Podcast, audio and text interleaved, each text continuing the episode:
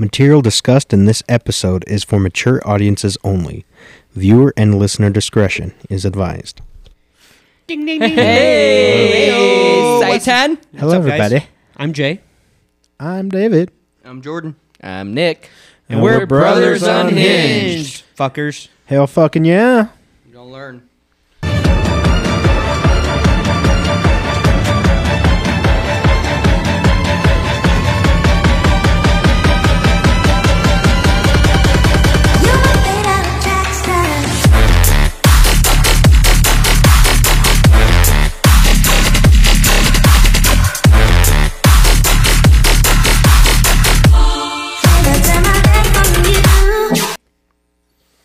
What's up? What's up, guys? is Welcome back. up? Hey, brothers. Hey, hey. How is it going? It's going great. It's a going. It's a lovely day in the neighborhood. It's a beautiful day in the neighborhood. Would you be my neighbor? Fuck Yep. yeah, dude. Neighbors. So launch it. Cheers to Mr. Rogers. Slaunch it.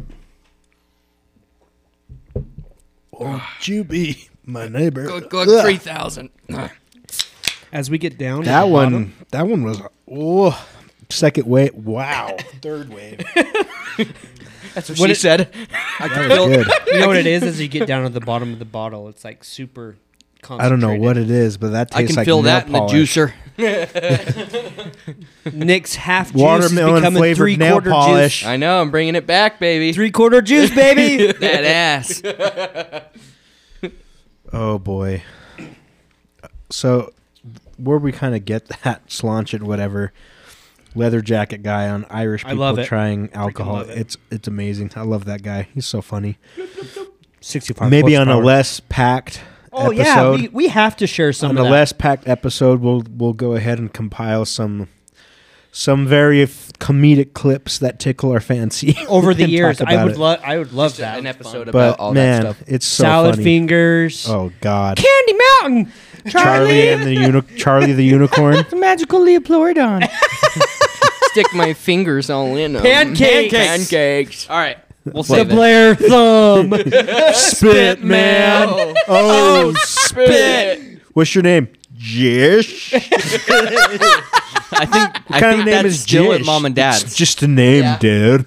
Yeah, I think that's still at mom and dad's. We'll have to get together and watch it. Is, Oh, is man. that funny? Like we just mentioned that, and See all of those this come together. What you hear, I know some people we kind of come off very loud on our episodes when we start, but this is the magic that made us be like, we should capture this on a podcast. Absolutely. Because holy fuck, it's Right. amazing. It's been a blast. Holy Santa Claus shit! Anyways, Did we just become best friends? yep. yep. you want to go do karate in the garage? Yep. So, I'd like to welcome everybody Part to our two. part, Part two, baby. Yeah. Episode twenty-one. Episode Buddy. 21. Crazy. Thank you guys. We realized in our last episode that there's just so much stuff when it comes to jobs and work, and Take your we had to Yup. keep it going. I know you. We, we we do it for the people. Everybody wants to know about us and our shenanigans, so we're just going to keep rolling with it. right. And uh, before we get started and continuing on to this part two, let me go ahead and just turn a little bit of time over to Jay. He's going to give us our uh, sports fact of the, the episode. Take it away, Jay. Mr. Sporty Spice over here. Sporty Spice. Perfect. So Scary. So what I got today is um, I have the leading tight end um, Tony Gonzalez versus the current leading tight end in the league, Travis Kelce. Um, Swift. All right now. hey, you Travis. Swifties! Travis, Travis Kelce. Swift. It's not All Kelce, right it's now. Travis Swift. To get it right. He takes her last name. I'm pretty sure that's not all he takes. she probably has a bigger. She probably has a Take big. me She to probably has a bigger dick than he does. So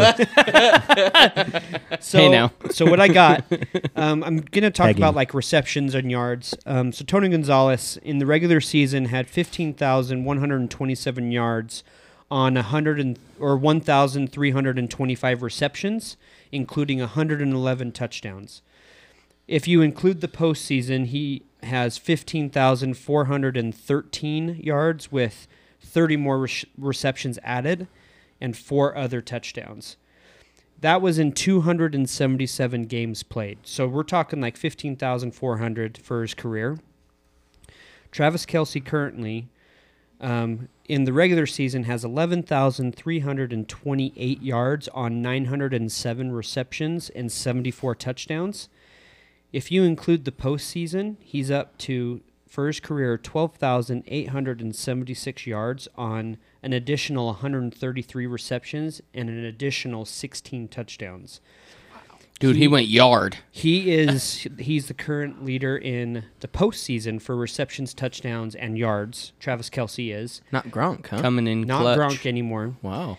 He- and Past, this is past Gronk. this is a hundred games less than than Gonzalez. He is only less. He's like twenty five hundred yards away from passing Tony Gonzalez with a hundred less games played. And he's still not done. He's still young in the game. right? Yeah, he's still. Wow. and He doesn't really get hurt that- very isn't much that either. crazy? That's That, cool. that is crazy. Well, that's- Gronk always got hurt. That's gonna, the thing too. He's going to Yeah, end up yeah. being like the the John Stockton stat of Crazy. football because he's still got a lot of years to play. And we talked about John Stockton's stats not too long ago. Oh yeah, how for sure. you gave the dynamic on how it has to be done in order for them to catch up to what he was at. Well, you have to also think. Look who his quarterback's been, right? Like he's had a quarterback that is a slinger, so he's gonna get so many. He's hmm if he He's- plays three more years, he's he's passing this dude. Speaking of Yeah. sports, it's going to be interesting that uh, sub-zero temperature game coming up.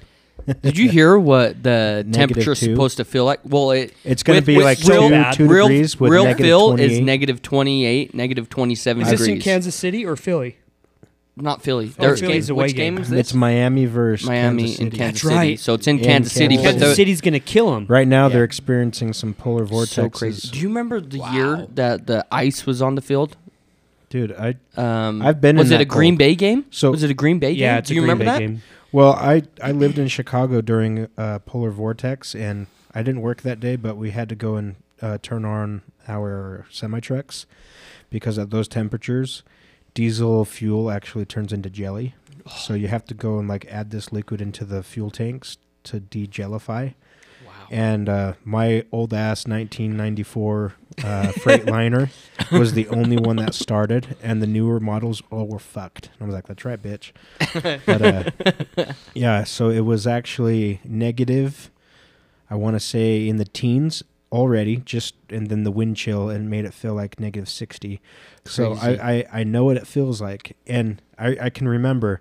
I had like seven layers on in the house, and then we went out, and I'm like expecting like that scene from it was the day after tomorrow. Day after tomorrow Day tomorrow. after tomorrow. Or- I don't know. The- or 2012. No, it's, it's that one No, the where day after the where It's the, the polar vortex. the polar Yeah, airs day come after down tomorrow. through. It's Day the after day after tomorrow. tomorrow. And it like and they freezes freeze everything. I was like, oh, this isn't too bad. It's But seven or t- ten seconds later, you just feel the cold like penetrate Penetrate. each layer, and all of a sudden Oh, you're just like, Penetrate. before you even get to the car, you're like, fuck this. It was cold, and I had to like change my battery um, out there, and I went down to the, like the auto shop that was close to the house we were living, and so I got the the battery, and I bought a Coke. So I'm out there freezing my ass off, and I've opened my my Coke. I go and I take the terminals off, and I pull the battery out, and then I put the new battery in, and put the terminals on. And as I'm about to tighten, I'm like, I'm thirsty again. In that time frame, my drink had frozen already. That's crazy. Yeah, dude. Chicago. That's nuts. It was it was crazy. Feeling a little.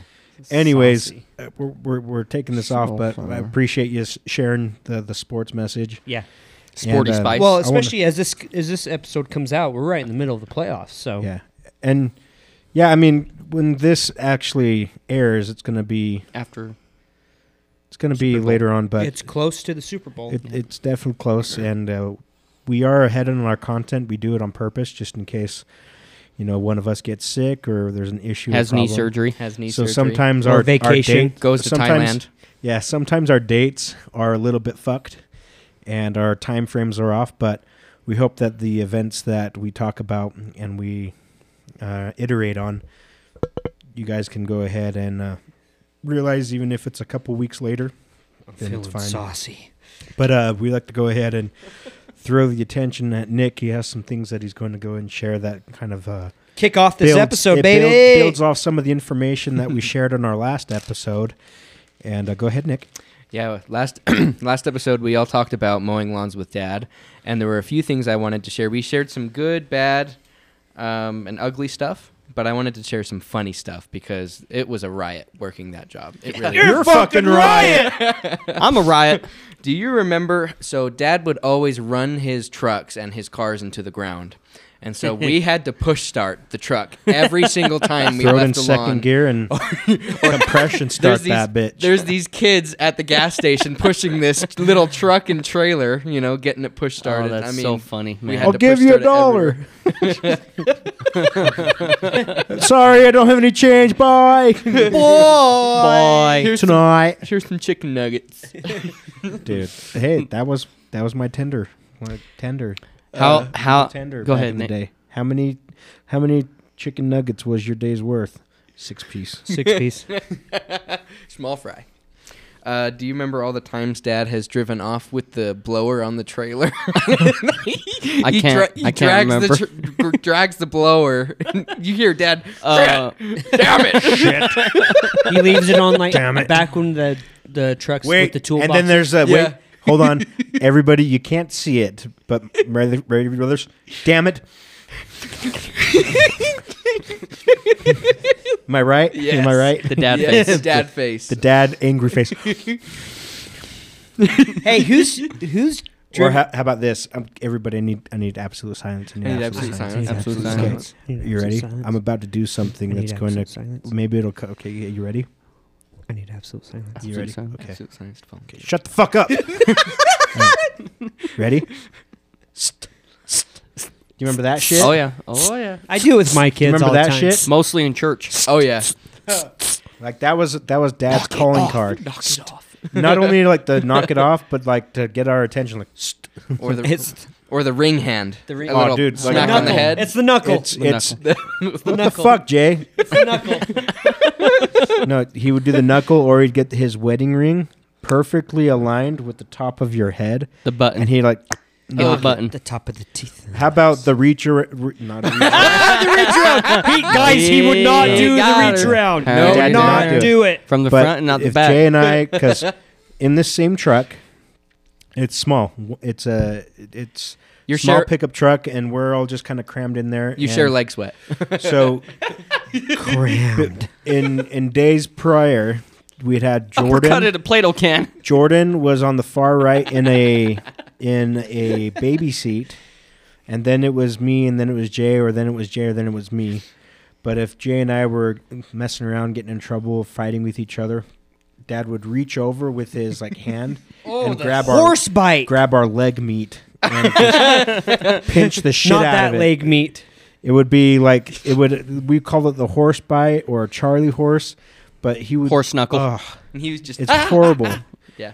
I remember, That's fun. but I mean, we deserved it, and I'm not saying that we didn't, because Jay and I kind of were a little bit assholes. We were rambunctious.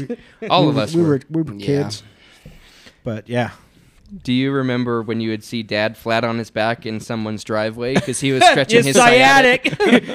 Dad would just Dad, be what are you doing, buddy? He'd be starfishing know- in the driveway. you know, if somebody rolls up at the wrong time, they would call nine one one. Dude, I was I was joking with Dad the other day about it. I was like, "Hey, Dad, do you remember uh, when you used to lay in people's driveway?"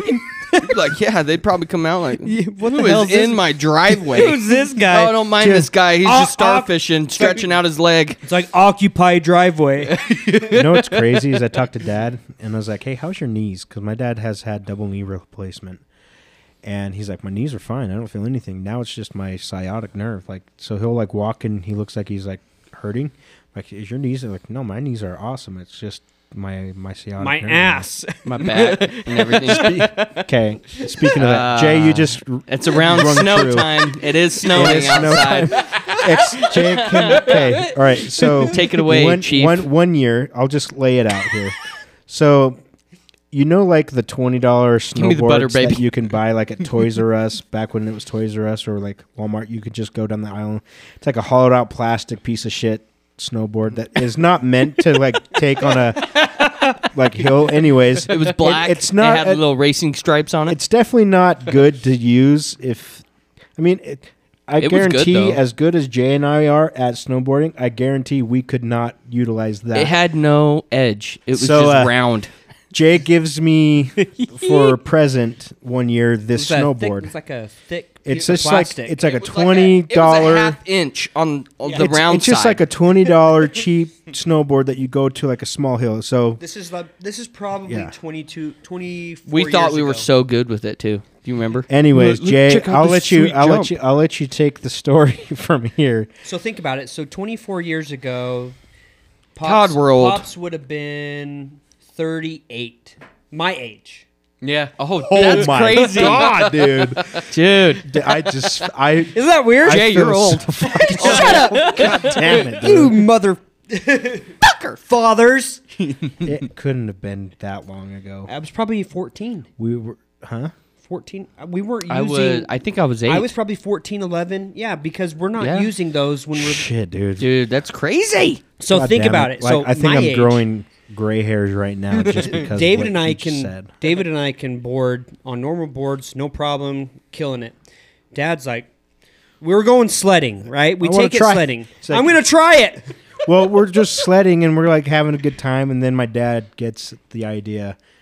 Hey, David, let me see that. And Dad straps in. It Like, yeah, Dad. Because with that board, all you're doing is go straight shooting it down the hill because you can't. There's no edge on it. there's it. no edge, right? there is no S cars. So, Dad, it, it's just one that you just slip your feet in, like it's nothing. Was this at Sugar House? Yeah, Yes. Sugar House oh, Park. Sugar House Big hill. Park. All right. We're talking maybe two feet down the hill. Just two feet. Like he gets in it, starts going, slips, feet overhead, boom, right on his ass. Busted tailbone. He still tailbone. says his ass hurts from that. Do you guys remember what he said though? Do you remember? I just remember the. I think I broke my ass. and that was the first time I heard Dad say ass. Oh, man. That was funny. Side tangent. No, that's good. Uh, the last thing I wanted to bring up about mowing lawns was the bees. Or hornets. Do any do any of you have some bee I'll stories? share- some I'll hornets. share mine There's first. one. Okay, Fuck Angelo. bees. Jordan and I have one that's shared. Dude, that stung three of us that day. The one at Greeks, Yep. right in the back of the calf. Angelo. Yep. Dad, all three you, of us. me. There's so many in And Nick. Angelos. oh, that was a quad. That was- Quad. it was a quad. I didn't know Dad got stung yeah, too. he got I same place quad. too. I tore Same place. quad. Same place the too. same the place. back of the calf. Each leg, same place. That that fucking hornet had a calf fetish. I remember He, he was out for blood, man. I was blowing uh, DJ's. Uh, DJ Diddle. he was blowing DJ Diddles. I was blowing the lawn off next to it. And Way to way to finish that sentence there, party. Bucko. You made it worse.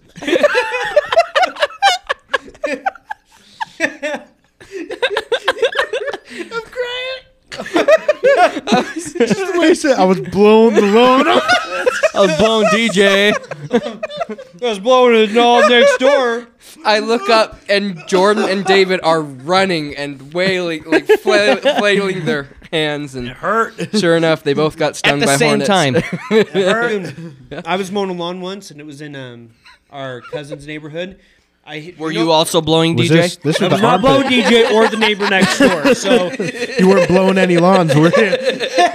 I told you already. You know Nick's the master blower. you know those uh, clotheslines? You have the the metal post. Oh, Not the sure what to do with his hands. Yes, there was always. i rammed the pole with Vibrations pissed with them the off. lawn- Now Jay's ramming poles. and all of a sudden a bee comes out and just like boom boom like double hit not right a in the bee. armpit. That would be oh, a hornet. oh my gosh. Ouch. Oh, dude. Run, running for my life. Gnarly, dude. Holy cow. Was double- it you double that shot. was driving with me when we were golfing and a hornet went into my I was polo? I was driving with you when we went golfing at and um, it stung Ridge. me like on the top tit. I didn't know there was more than one. Top tit. Is there also a bottom tit? But it was ste- it oh stung my it gosh. stung me all the way out of my sleeve. And like I was driving the golf Like, cart "Hey at the there, same bee." time, and I'm trying, I'm freaking out, trying to move, and I'm like, "What's going on?" And like, I'm getting stung by a hornet, and all of a sudden it just flies away. Ooh, sayonara, Oh, it bitch. sucked, Good times. Yeah. Fuck bees, man. dude. That We go on forever with bees. my abs hurt. Nick, do you remember when you got stung drinking a soda pop? I sure do. I hate bees. Crazy, F man. bees. hey, fuck bees. Hey Jordan, What's up, dude? I want to hear something about some music. All right, guys. Hit us with it, buddy. Hit us with the tunes. All right, so um, my musical fact is about the drum roll, the infamous drum roll. Drum roll was created in the 1500s for the filling of a suspenseful moment. it's kind of a pretty simple statement, but I mean, I was I was thinking to myself, man, like, where did the drum roll come from, or like, why was it, you know, made about? And oftentimes it was like during military, and as they were, you know, facing off, the drum roll would happen almost to say, hey, like, shit's about to go down.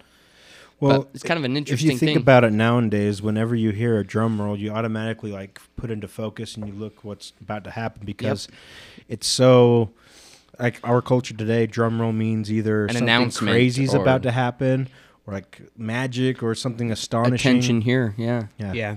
So that that does some Yeah. definitely That's makes pretty cool. sense. Jordan, did you have any stories? Oh yeah, bro. I got stories for days. How about your Matter of fact. forty jobs within a Actually, month? actually, I have an accurate number.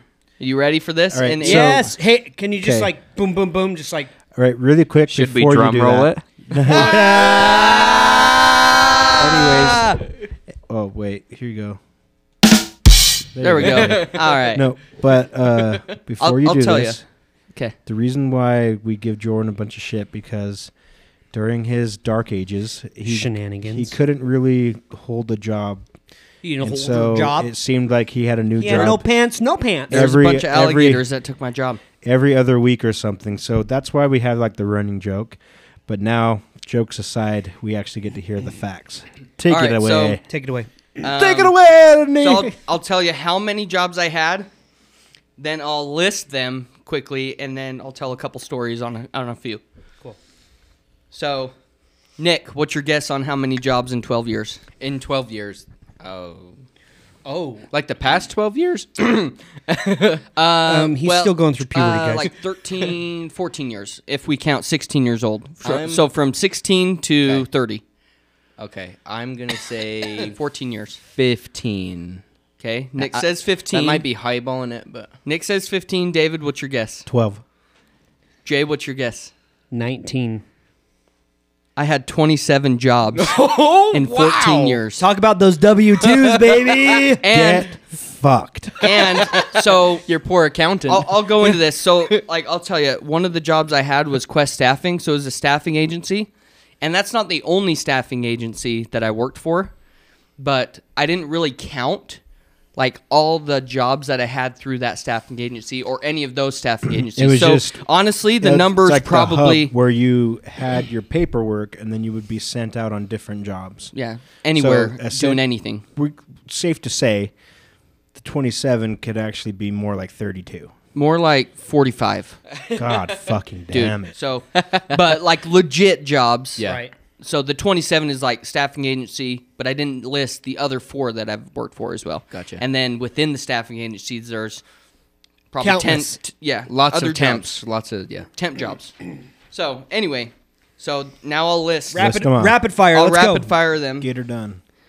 Amco Parking, Taco Bell, Lowe's, Home Depot, janitor at the school, Delta Center, property maintenance for my uh, apartment building, Sears, uh, Lexington Law Firm, JD Still, Spring Air, First Choice, MHI, Red Wings, Sleep Number, Nicholas and Company, American Welding and Tank, Quest Staffing, Toter.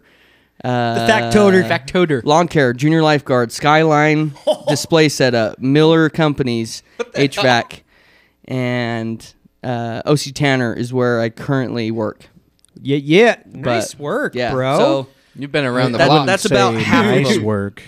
Like, a lot of work. yeah, yeah. So anyway, those are Lots of W twos. He's dude, got there was a year. experience. There was a year There was a year I had eight W twos. That's an expensive One year return. I had eight W twos. Wow. That's crazy. Isn't that Jesus nuts? Christ. Give us a couple stories, bro. Now I have one. So fuck off.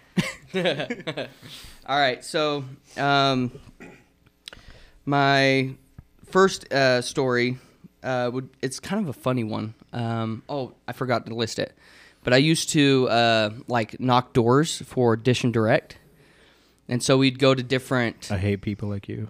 well, I'll tell you. So like we'd go to like different states, different cities, different neighborhoods, but um, like the main the main thing was is that um, if you have someone who has Dish, then you try to sell them on Directv, right? Because they get a better deal, they get a better price, whatever it may be. So we would drive and look at the dishes that are on people's houses, and within that, you could see like a dish that was like 10 years old. So then you know for a fact they've been paying a shit ton of money for a long time because they haven't like renewed their dish Right. or they haven't switched or they haven't canceled and renewed to get that deal, right? So those were those were money money sales big time. So there was this one story first time I went out of town and I knocked doors in Reno. Just one time at band camp. Yep, hmm. that's right. So knocking doors in Reno and want to go to Reno. with with this type of business like you technically are supposed to get a Permit. a permit to knock doors in a neighborhood but It there's costs a- too much money for it those costs companies a to do of it, so money. they just send you. and you never really get like paid for it right with the sales that you make essentially so you Essentially. I get shut up. I guess you uh, you kind of illegally knock doors in a sense. So this particular story, we were knocking in a couple neighborhoods. Now what happened was we got a van full of guys, and you just start dropping them off in certain areas in certain neighborhoods, right? And then in a couple hours, you know, you round up. So I was with this other guy, kind of in the same subdivision, and he was on one side, I was on the other, and I just get a phone call, and he goes hey dude we gotta go. Like we gotta find a meeting place. And i guess like uh, somebody called the cops on us because we have shirts that say you know our company and whatnot. Mm-hmm. and like these guys are knocking doors in this area and i doubt they have a permit. So there was a there was a cop that was kind of following my buddy he's like hey dude i gotta i gotta lose this guy and we gotta get the hell out of here so you know call the van tell them to come get us Call the van. little backstory on this of why like we started to freak out is because um, a, a couple years back before this time they had also knocked in the same area and two of our guys got locked up for a day because of this they got Wow. they got put in jail Jeez. and they were in they were in Reno jail Yikes. so Not anyway a good jail to be in. yeah. No. no. And so anyway, um, that's why we started to be like, hey, like we need to get this on the road. So we were technically like running and trying to, you know, dodge this guy from seeing us. And obviously the day was, you know, screwed on making money at, you know, so Yeah. eventually we met up. We just kind of hid out in a certain area and then we're like, hey, come pick us up. Dude, it was so crazy. It was nuts. Wow. So that was kind of a fun one. Um, Spring Air mattresses. That was a that was a fun place to work. So we basically produced, you know, box springs, mattresses, stuff like that. Um, so more warehouse. So I've been I've been kind of all across the board: warehouse, call centers, uh, construction, um, you name it. I've probably done it. And this place, I started off as like a packer. There's giant giant machine that you'd send these mattresses and box springs through, and it basically wrapped them in the plastic that once you buy like a mattress, it comes wrapped in or a box spring. So that was kind of fun, and then changing the changing the rolls on that, the plastic rolls, weighing like thousands of pounds. You Wow. basically have this like cart on wheels that you throw the um, wi- uh, roll on, and then you'd have to roll it underneath, and then you'd have to lift it up. It should have been a two man job, but you did it by yourself. Dang. But anyway, that that was kind of fun. And then I, I moved from there, did a bunch of forklift, and that's the first time I carried a king size mattress by myself. Like we're talking hundreds of pounds, but there's like a, a certain tip and a trick that they Just the tip. they they taught me so that I could do it. And mind you, I was like 120 pounds, like little short dude carrying a king size mattress that weighed like three times as much as I did. So it was Wow. kind of fun. Huh. Then I went from there to a builder, which basically you start off with like blocks, like two by four blocks, and you set them all on, in place, and then you throw like a frame on, and you nail gun it, mm-hmm. and you flip it over, and you put the other side on. That's how you build the box spring. Then you send it off to an upholsterer, which is what I did after that, and then you'd put like the the actual upholstery and and uh, cloth on it. It's kind of fun, complex. dude. It was a fun. Pl- it was a Quick fun side- place to work. Quick side tangent when you talked about carrying a mattress yourself. Do you remember when we had to carry Nick's um, shapes mattress? Like didn't have Dude, any That thing was solid It was just form to floppy. it. It was an Yeah, it It ocean. was like a sack of stuff. it was a sack of flour.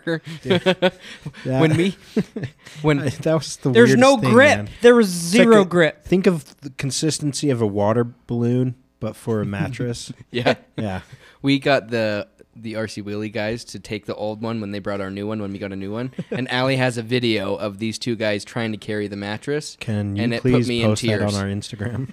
if you want me to, I would. I want to see it. Okay. I want to see this. Okay. But when Jordan said that was the first time I carried the, I like immediately my thoughts like I remember Nick's mattress. I know. I'm glad that mattress is gone.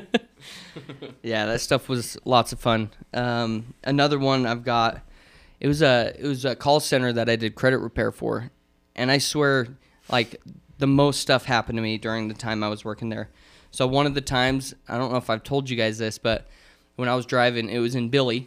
You guys remember? Oh, The Franken car. Oh, Franken Bill. car. So I don't know if I said this on on air, but I used to. I didn't really change my tires like very often. I was in high school. I was just like whatever. So eventually, like the the wires of the tire would start popping through the like sidewalls. Like I ran oh, those look, tires. there's some metal wires. Extra traction. We're still good. exactly. It went from zero traction to some traction. Yeah, so that's kind of how like this this story started. So I was driving into work one day, going like 70, 75 on the freeway, getting to work, and all of a sudden my my tire popped, and I going like almost eighty miles an hour, and I was in the far left lane, luckily, but my tire popped and it like sent me into the wall, like instantly, scared the shit out of me. I thought I was gonna die. Wow. So then, and I was about, I think, a mile and a half away from work at this time. And I was just like, I didn't really think of like calling anybody because everybody was working. So I just, I walked. I walked down the side of the freeway. Left your car there. I left my car there because I, didn't- I, I didn't have a spare for one. So I would have had to like pull the tire off, drive it somewhere, fix it, then come back. I mean, we're talking like I was just out of high school. Yeah. So, um, so I walked along the freeway all the way to work. I just told my, I'm like, I'm sorry guys, my tire popped. Can you imagine like if you told your boss that, if they would believe your shit or not? you don't believe me? Let's get in your car and I'll show you where I left Yeah, it. like come and look at the hole Come inside of my tire. But anyways, that was kind of fun. Took me a while to get to work, and then another time during that time, I had so when this happened, I got a a new Camry, and I had it for four days, and I actually was pulling out of a Maverik, um, taking a left, and it was during a snowstorm, so you couldn't really see that great, but like you had enough distance that you could see the cars coming. So I'm like, okay, like I see my, I see my window, I see my, you know, spot where I can go. So I started to go, and then this this van came out of nowhere, and I hit their front tire and completely exploded their axle. My car was completely totaled. Mind you, I didn't have my seatbelt on. I was just barely pulling out of a gas station, right? Hit my head on the steering wheel. Nothing major happened. I was fine. They were fine, but both our cars got towed away that day. So that was kind of a fun place to work. A lot of stuff happened to me. Jesus Wow. Christ. Dang. Well, thanks for sharing Yeah. those stories. Uh, it just I There's try a to lot. like There's a lot. I know there's a whole lot, but it's it's funny every time that you're telling these stories. I just sit back and I try to like place myself in time where I was, and just remembering the day that you would get home or like the day that you would tell us about it, and I'm just like, man, we're old as fuck. Yeah. Anyways, uh, really quick, we're like to turn the time over to Jay. He's going to give some information about one of our sponsors. So hit it, Jay. The Fading Daisy has provided countless clothes and tumblers to us and our friends and family. Hit her up on her Instagram, The Fading Daisy. Thank you. Yeah, now, buddy. uh, what was that, Jay? What Huh? you just random? Eh. Point, point, point. Hey Nick, give us something. Give it. Give us. Give us your little personality thing over there. Financial info. That was a little weird. Trick or treat. we got a crackhead on our on our panel today. An emergency fund is money set aside for rainy days such as a job loss or an unexpected expense. Emergency funds should be kept in a high yield savings account, which gains higher interest than a usual savings account at a bank.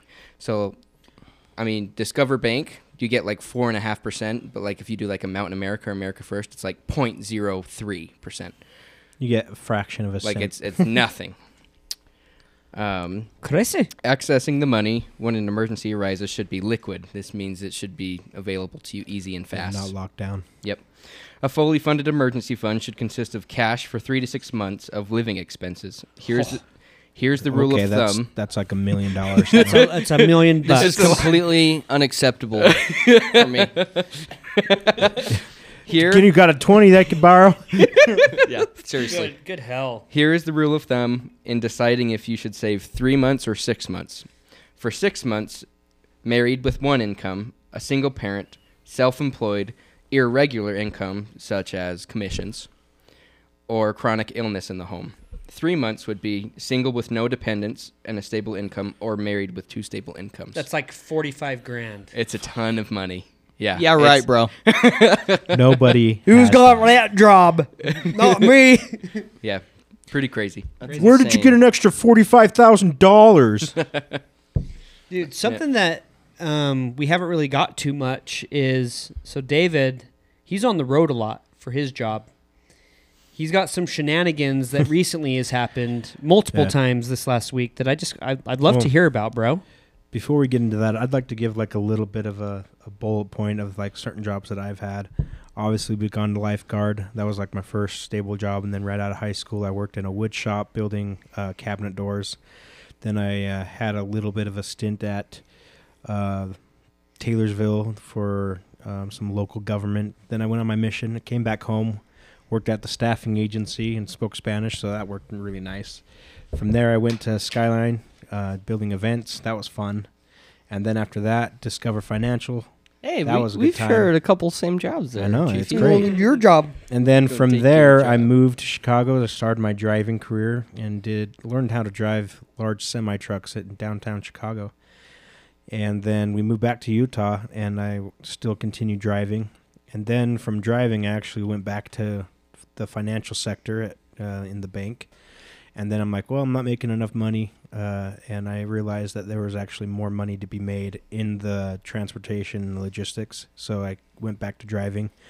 And from driving, I've been involved in garbage collection, I've been in construction, dirt work, um, food supply, uh, regular, normal, just random freight. And now that's kind of what I'm doing is it could be let's say something comes off of an airplane that let's just say the weirdest thing. I like to talk about this. I had a canoe inside my trailer that was going to somebody in boise idaho but my hub in idaho is in twin falls and then from twin falls they like disperse like smaller packages or whatever into and they like spread out through idaho.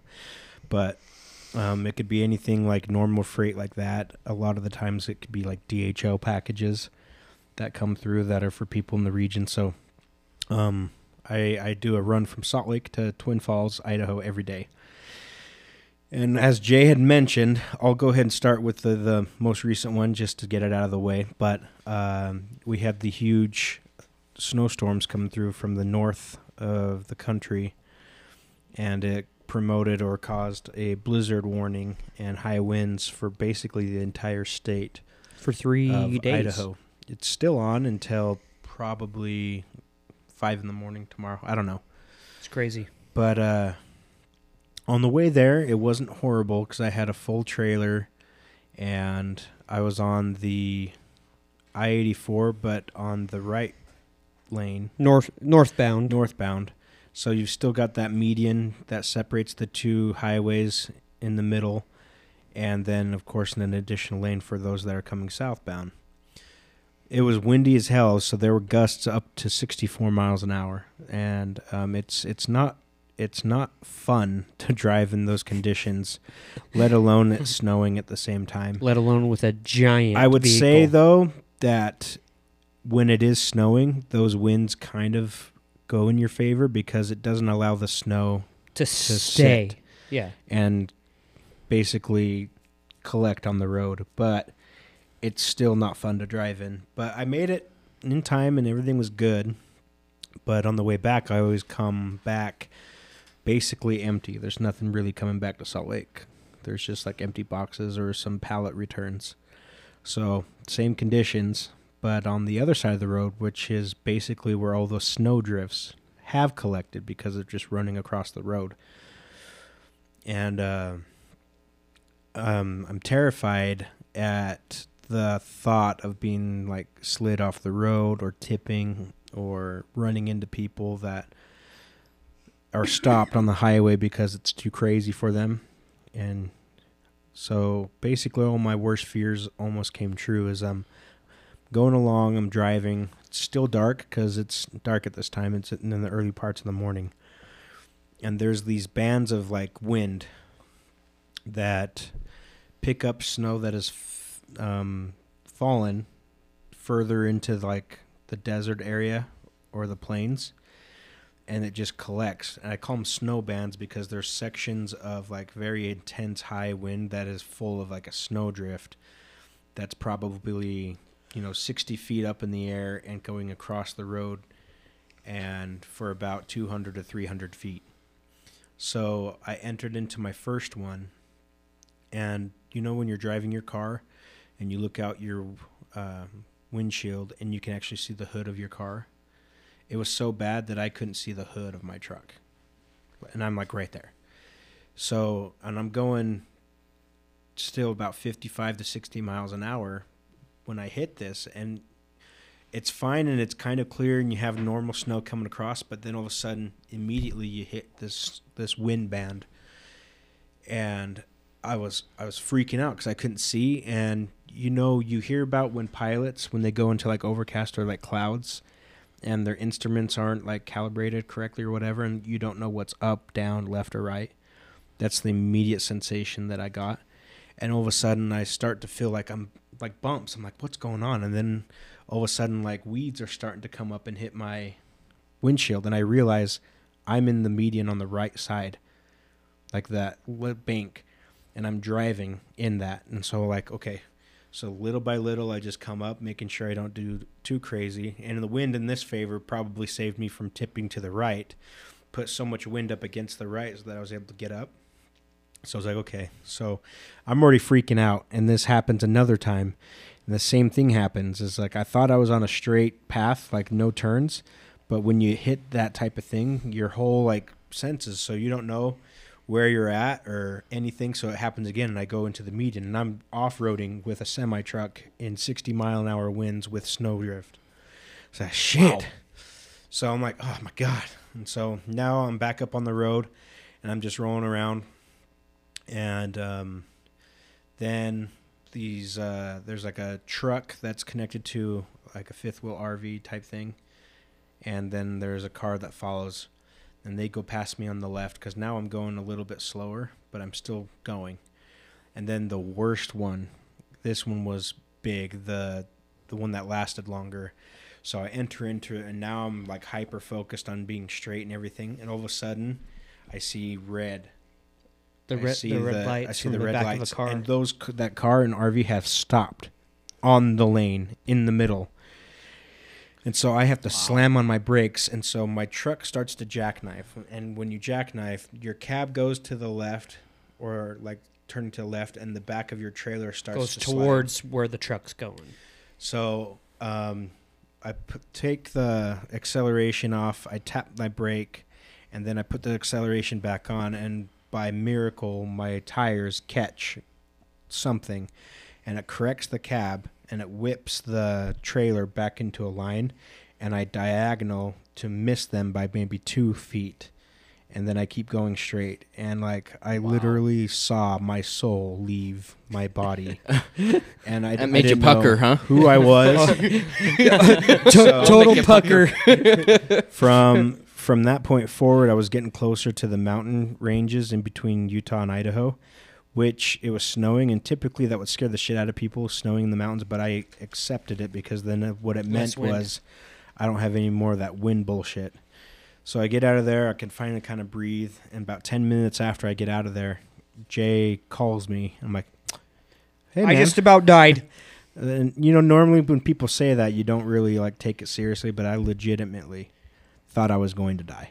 Oof. It was Crazy. terrifying. I was. I actually thought about you this week. I'm like, I wonder how how David's I kept the checking in on you, like, Yeah, I "Hey, drive used- safe, I- buddy." yeah, I Love I used you." to think call about. him. I should have called. I should have messaged. well, Jay, Jay, I always call him. yeah, he But calls me I'm, when he's I- driving but home. I'm, yeah, I'm driving home from But- work in the morning, so I just yeah, give him a holler. when he called, it was probably like a half hour after that last one. He was sti- he was still like super. You could tell he was just Jittery. His adrenaline was still pumping. Yeah, it was, it was, it was really scary. But uh, let's rewind back from there. There's something funny that happened. Uh, I think it was like Tuesday last week. Is this what you were telling me about like this yeah, week? that, that I didn't want Is to that tell a you. Tuesday or a Tuesday? Tu- Tuesdays. Tuesday. Don't fucking say that. oh my god, Monday, Tuesday, Wednesday. I hate fuck Sunday. day. D A Y day. It's yeah Wednesday. So um, there are some days where I do double routes, where I'll go to Twin Falls and then after I'll go again, but Pocatello, which is a shorter run, and I can get it done faster. So it was on a day that I had double, and so I would finish my first run, and then I'm like connected up, and I had to wait because they were going to transport a forklift from the warehouse in Salt Lake to the warehouse up in uh, Pocatello. So I had to wait a little bit, and they, they bring they bring the Pocatello? forklift around. Oh. I'm inside. I'm I'm already connected to the trailer, and the door's open. and they bring the forklift around, and they they take it in, and I'm just waiting for them to like do whatever they do. And so I'm like, hey, is it ready to go? I'm like, yep, everything's good. They closed down everything already. They give me the paperwork. I'm like, all right. So get in my truck and I put in the information, start time, my estimated arrival time to the Pocatello warehouse, and I start to drive off the, the dock. And I turn right and I'm starting to accelerate. Just nice and easy in a parking lot. No no big deal. 5 to 10 miles an hour. And then I feel and hear like some commotion like and it feels weird. And Every, normally like every time you're hitting the normally when that type of thing happens, maybe your fifth wheel is not completely connected and your trailer is sliding and about to fall off. And so I, I f- kind of freak out, but at the same time, I have a, a protocol that every time I connect to a trailer, I go forward when everything's um, locked just to make sure that I'm connected and it's not going to leave. So I'm like, okay, it's not that. But then I look at the rearview mirror and I see the forklift on the blacktop swerving like this what? the forklift rolled out of the back of the trailer, blew out the doors, and dropped onto the p- oh, pavement. Jeez. so they didn't strap it in. Come to find out, they just rolled it in there. They didn't even set the emergency brake, and they just let it sit and not strapped. Dirt. So in the time that just five miles an hour to ten miles an hour, and those forklifts are heavy as fuck. Right. Yeah. Thousands of and pounds. the the trailer goes up to about uh, my pecs. It's like Okay, what four and a half feet. about four feet. We're, we're just gonna say four feet. Yeah. So, um, five thousand pound machine dropped from four feet straight onto the pavement. So, needless to say, the second run was canceled that day, and the, basically the rest of the week. And it did actually get a different trailer in the door for Friday, which was the Friday morning where that shit just happened. And I said, I'm not driving again. Like I, I, I'm, It- I'm not yeah, doing it. It was I was so back. yeah, I got back from that crazy instance. I'm like, and then the time after that happened, I just let my direct supervisor know. I'm like, hey, this is just what's happened.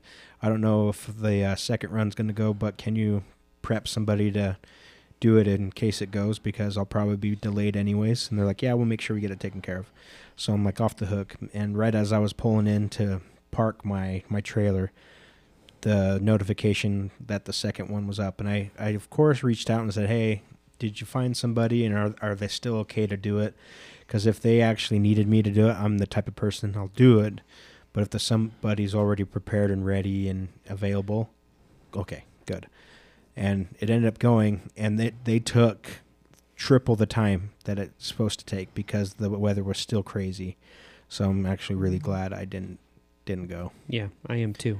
It's But rough. uh, You were already exhausted too. That's that's what's crazy. So it was I- it was it was terrifying, and that was the when that happened. I have never had anything in my entire life, whether it's driving or anything dealing with life, that has scared me as much as that did. Something that um, David mentioned in one of the episodes uh, recently, and he kind of gave us a little brief um, kind of explanation, but it was when Jordan shared his story about his garbage overflowing. Oh yeah, I just want to hear like maybe the some ins and the outs. Well, yeah, and if there's like a specific Some thing that you stuff. or some s- a specific So- thing that you kind of remember. On that, the Jordan he had a photo of his uh, one of the dumpsters just completely overfilled. Everything's like just spilling over and a bunch of stuff in front. That to us as a garbage guy just pisses us off because some companies require us to To do load it, to yeah. like hit the first one and then reload it and hit, and they get they have to pay extra, of course, but it's on us to do it. But then there's some policies where it just kept happening that they actually have in the contract, which I like, is any spillage outside of the dumpster is not our problem. So we would dump the first one and then maintenance would have to go and, and pick it up. What's funny about that is if if it's a contract like that, if you the garbage truck dumps it and then he puts it down, but then all that garbage that's on the side it like falls down. And garbage man doesn't care. He's just gonna put that dumpster back down, and there's garbage all Yeah, underneath the dumpster. Give a shit. Like Yeah. there's days it's kind of like have you seen those videos where people just I've had it and they just they have like a car melt- and they like just melt meltdown? down. You can Yeah. just see everything. That's basically what it is. Well, like. it's like that video of the guy that's in the office and he's like slamming the keyboard, and then all of a sudden he's like ripping the keyboard out Exactly and that. throwing the computer. but I use that diving on, across the the, worst table. thing use that GIF all the time As- at work. when you're driving as a tr- as a garbage man with that, your goal is to get done as fast as you can and not have to go to the landfill as much. mm-hmm. Those are the two factors. Because if you Takes time. if you normally go to the landfill twice a day, okay, perfect. But there's some days three or four times, and the three or four times, I'm gonna tell you the reasons.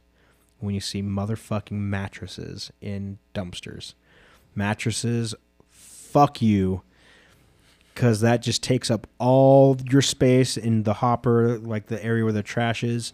And no matter how much you fucking pack the fucking mattress, it doesn't. It just bunch of doesn't springs that spring back. Go. So that pisses me off. Yeah. What about then dressers? Is dressers okay? Dressers get obliterated. Dressers Cool, break. that's awesome. Yeah. they break. I've and thrown many a dressers away in It's mattresses like Nicholas's amoeba mattress. amoeba. it just shapes. Shit. That's not funny. fat, just shapes. No matter how you just, it's like you could put it into like a, a ball, and then all of a sudden, like the It just the, the crusher, again. it just comes back. But uh, I would say the worst thing, worst things about it is you get up to the landfill and you have everything and you push everything out. You actually have to like lock down and turn off all the power and all the hydraulics, and you have to climb in the back because behind the blade stuff gets stuck under. So you think just garbage, random garbage, and just gross shit, and you just have to scrape it all out and, and you shovel it out the side of the, the hopper door. Baby diapers, Oh, Everything, dude. dildos, uh, baby diapers, uh-huh. Nasty. bags of shit. Yeah, and, you know there was this one time. sounds like such camp. a fun job. So I'm I'm walking You around. earn your money. Is the doing money that. really that I'm- worth? So I'm walking around and I'm getting ready to get into the back of the hopper with my shovel, oh, and I look to the right and there's like a 13 inch dildo that is like half buried in the the landfill and ha- the the tip is out. So just a, a flopping dick, just, just chilling. I That's took. nuts, I have a dude. picture of it somewhere, but I I I just- I uh I sent a picture to one of my colleagues. I'm saying, Did you forget something at the landfill today? And he's like, dude, I just used that. Don't touch it. I'm like, oh, fuck. it's funny because you get these guys that you they know everything's fucked. It's kind of like. You know those memes where everything's burning around them, but it's so natural and just normal around you that, Something- that something's it's just burning. normal. It's just like if this room was like on fire and like, oh, it's just another fire, and we're just all just playing around. There's so much shit that we have to deal with that we all become desensitized to everything. So it makes humor get really dark and gross. another So day, another fun. dollar. But I'll say another thing is um, I actually um, held a position that nobody wanted, and it was going up to Snowbird every day and getting the garbage. Now during Oktoberfest, we even provide additional. Um, we provide additional like cans or the dumpsters because of the influx of people that come up. But even that's not enough, and it gets to the point where they'll have. see about 10 dumpsters, but they all line them up and they all fill up. And then as they are all fold up, filled to the top, it then turns just throwing stuff on top. So basically, you've got this whole square of compacted dumpsters, but then a heap of garbage on top of all the dumpsters that just creates one big pile of. And you have to pull each and every single one out. It's that one down by where the porta potties are at Oktoberfest. There's a Mhm. big door that goes up Yeah. and it's just the worst because you pull one out and then 15 to 20 bags fall right where you pull out. So mm-hmm. and that's just one of like 12 That's crazy. Wow. so you're there forever and it's just it's just a dirty job and i mean i, I get it that it was my job and there are parts of it that i enjoy but during oktoberfest it was really hard because there's just so much trash. Mm-hmm. Now worst parts of this is when you have to service like restaurants because they throw out that old food and i think nicholas and the and the base. grease. touch base on Dude. just food that's rancid that just Yeah. collects and then think about it being in the dumpster all day wh- whether it's like an everyday Mm-hmm. collection or every other day or every two days for these dumpsters so you're thinking about this food that's been cooking or just inside like a hot ass dumpster just well, ugh. you remember you remember some of the lawns that we used to do at restaurants with the grease stuff and how stinky that was too. On top of that, think of cleaning that shit out of the back of your hopper when you're at the landfill Speaking of in it. lawns, do you remember throwing those nasty slime bags away? yeah thanks Oh, guys bro. ah i've seen those Waiting Gross. uh, But the Yep. worst part of the the the the two food weeks. is cleaning out that cleanup part because you've just dumped a whole bunch of rancid, nasty food, and some of it is the stuff that gets caught that you have to shovel out. So, uh, yeah, garbage. So bad, dude. But with apartments, the tenants just don't care. They have garbage. They've walked already to the dumpster, and they look at the dumpster, and it's full. They're not going to take that trash back into their apartment. They're just going to put it on the very top or on the side. Or I mean, anything. what what would you do? Like, you know what I mean? You got to So- think about that. so this is W- what you're supposed to do I is gotta- go find I a different keep- dumpster. That's I- what I yes, do. Nobody so- does that. Nobody does that. so Or when- all dumpsters are full. at our uh, condos, um, there were dumpsters, and I took it upon myself to be the one that would clean our freaking area around the dumpster because I was get I would get so pissed.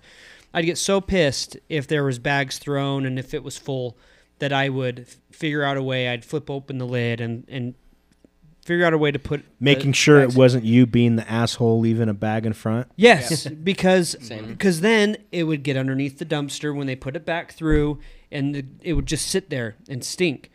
So I would I'd clean that around, and if it was full, I would walk up to the next dumpster, or if it was, I would just put our garbage bag on the patio and wait for it to be dumped, and then take it down to the empty dumpster. But people don't do that. Worst, one of the worst things. It was just, it was during like the holiday season, and it was at an apartment complex because I worked for two different uh, trash companies, and it was my last trash company, and that policy was any trash on the ground you pick up and you dump. So if I like hit a dumpster and there was still garbage on the floor, I'd have to get out, pull everything in myself, and do it again and again and again.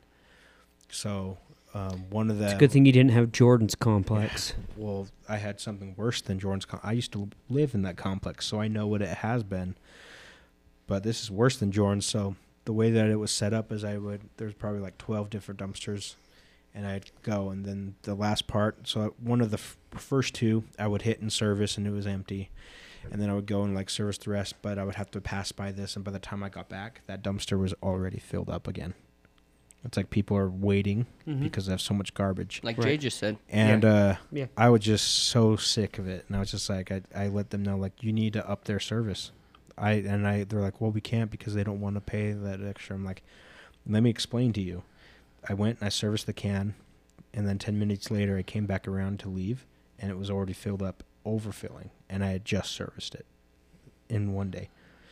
And then eventually they kind of caught on because I was like, this is an issue. I'm not gonna keep doing this. I'm not gonna keep doing that um, it's it's ridiculous. Either you up your service, or or or I'm not gonna keep picking up the garbage, or you get your maintenance to follow me in the truck, and do it themselves because it's adding an additional hour and a half at that stop, from all the stuff that I had to do. Mhm. But just some crap in the industry, and that's when you kind of fall into those categories of the company thinking about you as just a number, not a person Yeah. like yeah i have a job to do but when you're making the job harder and harder when there's an easy solution you up the service and uh, but yeah i think we've all had the experiences and jobs where you Mhm. feel lesser than a, a human because or not they li- or not make listened to. You know. they just make you feel that way and it, it's a sad thing but um, aside from uh, that type of thing and jobs and anything uh, in a second i'd like to go ahead and talk about some of the favorite jobs or the funnest jobs that we've had yeah in talking about the favorite jobs we'll go ahead and get to that in just a second jordan you were raising your hand like a child in school me, me, me. Me, Go I ahead. have it. I, I do it. I, Trick- I do trick- things. I Trick or treat. So, I want to say. uh, uh, teacher, teacher. so the the place I still am at, and we've talked about like how shitty the trash is there, but um, so David, tell me if this has ever happened to you. But so trash usually gets dumped early in the morning. Um, I go to work early, but like on the weekends, um, and we can't enter before seven yeah, so like it, it it would happen on the weekends, but we usually sleep with like the window open to like get fresh air and stuff like that. So one morning, and oh boy granted, this place I don't know if you remember when you lived there. There's a bad skunk problem. Yeah, that one Like, right there gnarly. by your, where you guys parked the blue truck. Yep, yep. So one morning, usually you can smell like if someone pissed off a skunk or a dog or something and it sprayed, and it's like very faint, like oh, there's a skunk around. Trick or treat. this one was so bad that even even after we shut our like window we came home the next like later on it still smelled so bad of skunk but reason being is because when they came and dumped the trash they dropped it on they dropped the can on a skunk Oh, so no. it, it exploded a skunk and this is literally like That's what you fucking get, skunk. a hundred feet like the can's up like a hundred feet from Just our place permeated your apartment, Dude, it was so bad. I oh. smelled it in my car when I got in my car. That's awesome. Like it was so bad. But that was kind of a funny thing to where All it's like I I, don't know if that's ever happened to you. Okay, Like where it all right. just Here, I'll- I'll squashed tell you something. into obliteration. so the obliterated the the golf course in the goalie on 90th, Okay. Yeah. which Yeah. we we played that one before. Yeah. haven't we? River Oaks. River Oaks. Yeah. So there's a dumpster that I serviced that you have to get out and pull sideways on wheels, and there's a skunk that lives around there. And it's it's one of my Was first it an ones. angry little elf? It's one of my first ones going up to Snowbird because if you keep going on 90th and just keep going, you're Right. you're there. Yeah. So it was like, and at that place, it's not considered residential. So I'm there at four in the morning. Okay. Mhm. So I'm in there and I'm pulling it out, and I hear this like a hissing sound. that a cat? And you know, and you know, like skunks, they make that hissing sound, and then they do that weird, like, like that weird, like they pound on the ground to freak you out. Yeah, I was freaked out. I was literally, uh, let's see, from me to the sandals right there, so about seven feet of a skunk, just like ready to fuck with me. So I was like, I backed away like nice and slow. And- Didn't want to smell like I ass. stopped. I stopped moving the the can out, and it was all weird. So what I ended up doing, I'm like, yeah, fuck that. So I got in and I got the forks in just enough to push it myself and like just maneuver without getting out of my truck while the skunk is just sitting there like waiting for me because I just fucked up his world right now. Yeah. Dumped the can and I put it down and instead of getting out and pushing it back in, I did the same thing. I like maneuvered my forks and pulled it sideways and then moved it and then I was able to push it back in all within the Doesn't know what to do with I don't know hands. the my hands. all within that. But scary thing was is when I would service downtown accounts early in the morning. Watching out for homeless people. You had to check the can, I bet. Part of our policy was is when you go into the cans, you raise it up a foot and you shake like this to check. To wake up. And I'll somebody. tell you, seventy percent of the time, you'll have somebody come up with their hands like out of the the dumpster, and you just see them throwing all their junk out that they have inside the dumpster. That's crazy. and they leave. So it's scary. But if you It's think about people like if they are inside the dumpster and they've shot up and they're in that kind of like Right. They could. stage, yeah. They, they don't maybe, know. Maybe don't wake up. So if you remember Utah locally, the Lori hacking case where she was basically chopped up and put, Put into in different suitcases and put into different like dumpsters throughout. When they shut down landfills, not only did they find her remains, but they found remains of like 15 other people. Crazy. Wow. And if you think about it, it's probably homeless people that were knocked out for drugs, or if you want to go the little bit more morbid facts, it could be other like body dumps. You know, people that they Right. found. Yeah. But the cadaver dogs found more than one set of like remains. Well, that's what makes it extremely difficult So to you- find yeah. people when they're looking in landfills. It- because it's just oh, we fa- we found him.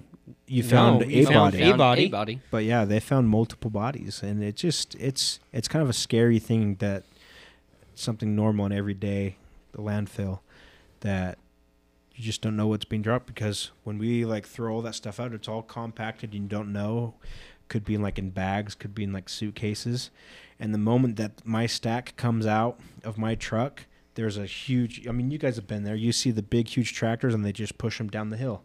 Yeah. So Right. there's no real job that they go through with a stick and like make sure trucks come, they dump the load, bulldozers push, Yeah, and then those bring, like- bodies aren't looking like bodies much after that. So Mm-hmm. it's just that's the operation. It's like dump, push, cover, dump, push, cover. It's crazy. Yeah. But uh yeah, I mean, I've held a bunch of different driving jobs within the industry. That one was definitely the worst one just because of all the garbage and the nastiness.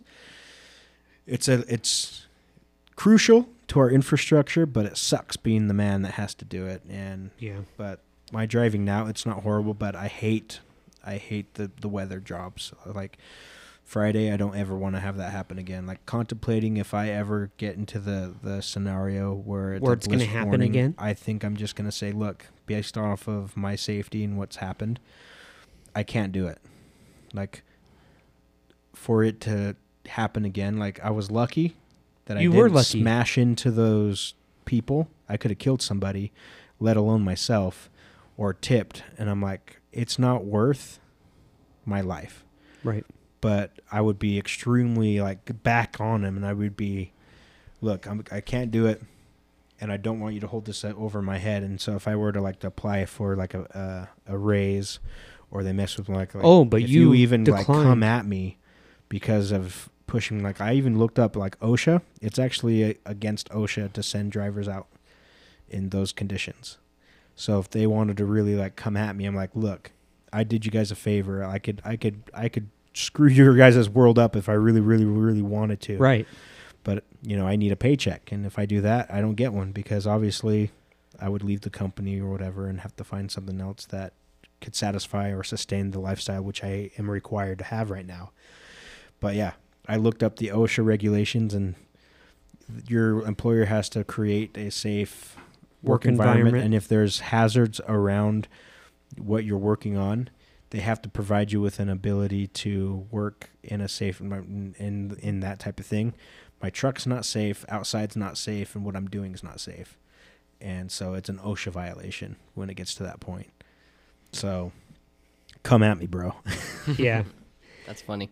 something that I've, um, even though Nick works in an office, uh, something that I've enjoyed kind of listening to is like he says that him and a bunch of the people that he works with love the o- like the show, The Office, Yes. and so they always have like these little jokes. Yeah. That's something that because I I'm like because Nick is saying, oh, um, my jobs are vanilla. I'm like, guy, you you probably talk about funny stuff and say funny. oh, stuff. absolutely. We make it fun. That's Yeah. exactly what, and it's a great segue into talking about what jobs have been enjoyed. I know we're going to give time to Jay to talk about everything under the umbrella of his nursing. Um, we want to close our episode out with that, but really briefly, I'm not going to take much time. But fun jobs that I've had when I worked at the uh, pizza place in the daybreak.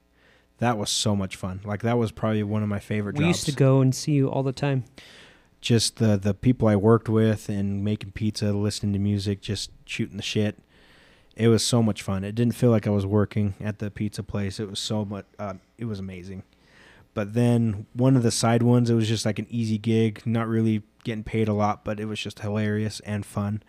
Is I actually was part of the haunting crew, um, two years at the uh, Crazy Corn Maze right by Smith's. That was so much fun. I love scaring people and just doing some crazy shit in the corners and making people pee their pants and it was fantastic. Like taking like the chain off the chainsaw and running around scaring the shit out of teenagers. It was awesome. The best. But those two jobs are what ring true to me that I can say, you know, those jobs were like very very fun because it didn't feel like I was working. It was just good times. Uh, some of my favorite jobs. Um, I actually really liked mowing lawns because it was fulfilling. You were outside. You got to listen to music and podcasts. You got to make a lawn look mm-hmm. really nice. I actually really Oh, enjoyed that, that. I actually wrote that down. Is like something that I liked about lawns is how the lawns looked after we were done. oh yeah. I've taken so many Diagonal. pictures, so many pictures. Diagonal of guys. lines. No, Straight diagonals, diagonals. But straight diagonals, yeah. But, but some lawns required straight, and when you it just looked awesome. Oh, as you did dude. I love it. Take a picture. How many pictures do you have? I used to take Tons. tons I know. pictures. I always wanted, damn, I, did I that. like I like I the, always, the before and afters. Like Yeah. that was good. I always wanted to make like these brochures or like marketing stuff for Dad's company and Yeah, be like, do you "This is remember- what we can do." Ridge, you remember Bam's house? I was literally about to say that. Dude, I The made that fucking front Oh, yard still to this day. immaculate. Like yeah, and you you alternate the lines, and either any way that you did his front front yard, as long as they were straight lines. Oh, we made we made it look sick, and it's right on the corner, right? So like everybody sees it. Yeah. Um, I also loved the Harmon's job I talked about, just customer service. I love people, helping people out is an easy job. And then even the office jobs that I've had that I enjoyed, like I worked at. minus the tax commission. yeah, we're not going to talk about that. Talk about We don't answer. We don't talk about Bruno. He doesn't answer questions. His face just ugh. Yeah. He hated Life that just job. drained from Hated his face the that moment he job. said that. yep. Yeah. No thanks. Hard um, pass. I worked at OC Tanner and I absolutely loved it. And then where I currently work now. Um, but when you're working in an office job, like it's gen- KFC, KFC chicken is good. Yummy chicken. Sign them up, folks. Extra fried. That was one of our um, taste the biscuit. hey batter batter like Take in major the- leagues on taste the Braves. biscuit. Me, Mitch Carey, and uh, Jordan. Not my brother Jordan, but that was one of our chants. You know, like like hey pitcher pitcher or Yeah. Mm-hmm. Batter batter. We actually sang the KFC chicken song that you just heard. Oh, yeah? while the other batter was up. It was I didn't great. know there was a KFC chicken. That song. dude smells like fried chicken. We made it. There oh, it is. okay. but Sorry, go ahead. I had it's to. okay. I was just gonna say, office jobs they're generally not fun. Like the like the work It's itself. It's the people it's and the, the people. environment. It's the environment. You make it fun. You make the best of it. I'm, so like the people I work with now, they're a, a riot. You're a fucking riot. right. You're You're, a a fucking riot. Something yeah, I- adding adding to that, um, I had an office job with Ampco Parking, and you know I had to deal with some snotty people off and on. So the job wasn't extremely fun, but it was a bunch of either single or newly married dudes as man- managers and working there, and we had so much fun, so much fun. That's cool. The Kev. You, it's kind of uh, you make your scenario. You make something fun. Like Sometimes uh, you can't though, right, Nick? At that at that The tax state job, like You just can't- the people Oh. didn't allow you to like. I was a number there. Yeah. You know, it was just Get a bunch of negative nicks. I mean, Nancy's. no, I'm kidding. I'm kidding, buddy. No, good. But yeah, what Uh, you do now, like what I do, I I leave like my face hurts from laughing so much and smiling so That's much so just because I, I Freaking I love love that. the people. I Way think cool. uh, w- wasn't I on like a speakerphone like when I did a WhatsApp call and we were just bullshitting and I had no idea that other people were around listening to our conversation. maybe And then you I- start looking like laughing like, what's going on? It's like, yeah, everybody's just laughing about what we're talking about. I'm like, oh shit, sorry guys. they hear they probably just hear my half. They probably don't because you'd be in my ear. But Because sometimes we talk about some scandalous things. I'm like, oh shit, my bad. no, I'll get some, some of his coworkers are listening to our podcast, and so it's Hi, Nick's cool. coworkers. We What's love up? you. yep. I Yeah, want chicken. some check in. skull. That's some chaka. Yeah. So or you know, really quick before that, Jay had brought something up uh, when he did Ampco. Do you remember when we got? Uh, I wouldn't want to say polling because it was actually kind of fun. It's like, hey, we need supervisors up at the events here. Like And the uh, fair or our, something? our family Sundance. friend Vince was The Mr. race, Big Boss. the races, Ragnar. Ragnar. Yeah, Mr. Big Boss. And uh, we handled that shit like crazy. It's like, yo, Loved it. supervisor this, and we would go up and run parking, Yep. and we Yeah, get like the wands and like fucking like Dancing, like- talking to each other via wand. We kept our, it was, kept it our was spot. awesome. It was awesome. One Our of the best was jobs running- ever. Yeah, our spot was um, run very well because of us. So It was It a was good time. awesome. Love you, Vince. I know you probably don't listen, but we love you, Vince. we do love you. So some of some of my favorite jobs. Um, so Put up with I- each other's assholes. well, we Yeah. went finger popping each other's ass. Finger popping.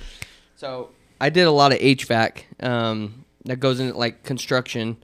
Um, so it was like new construction. So we'd go to new buildings that they just needed us to go and put, you know, Hang the he- ductwork, right? heating and air conditioning. So we'd go in, we'd install the actual Without the duck butter.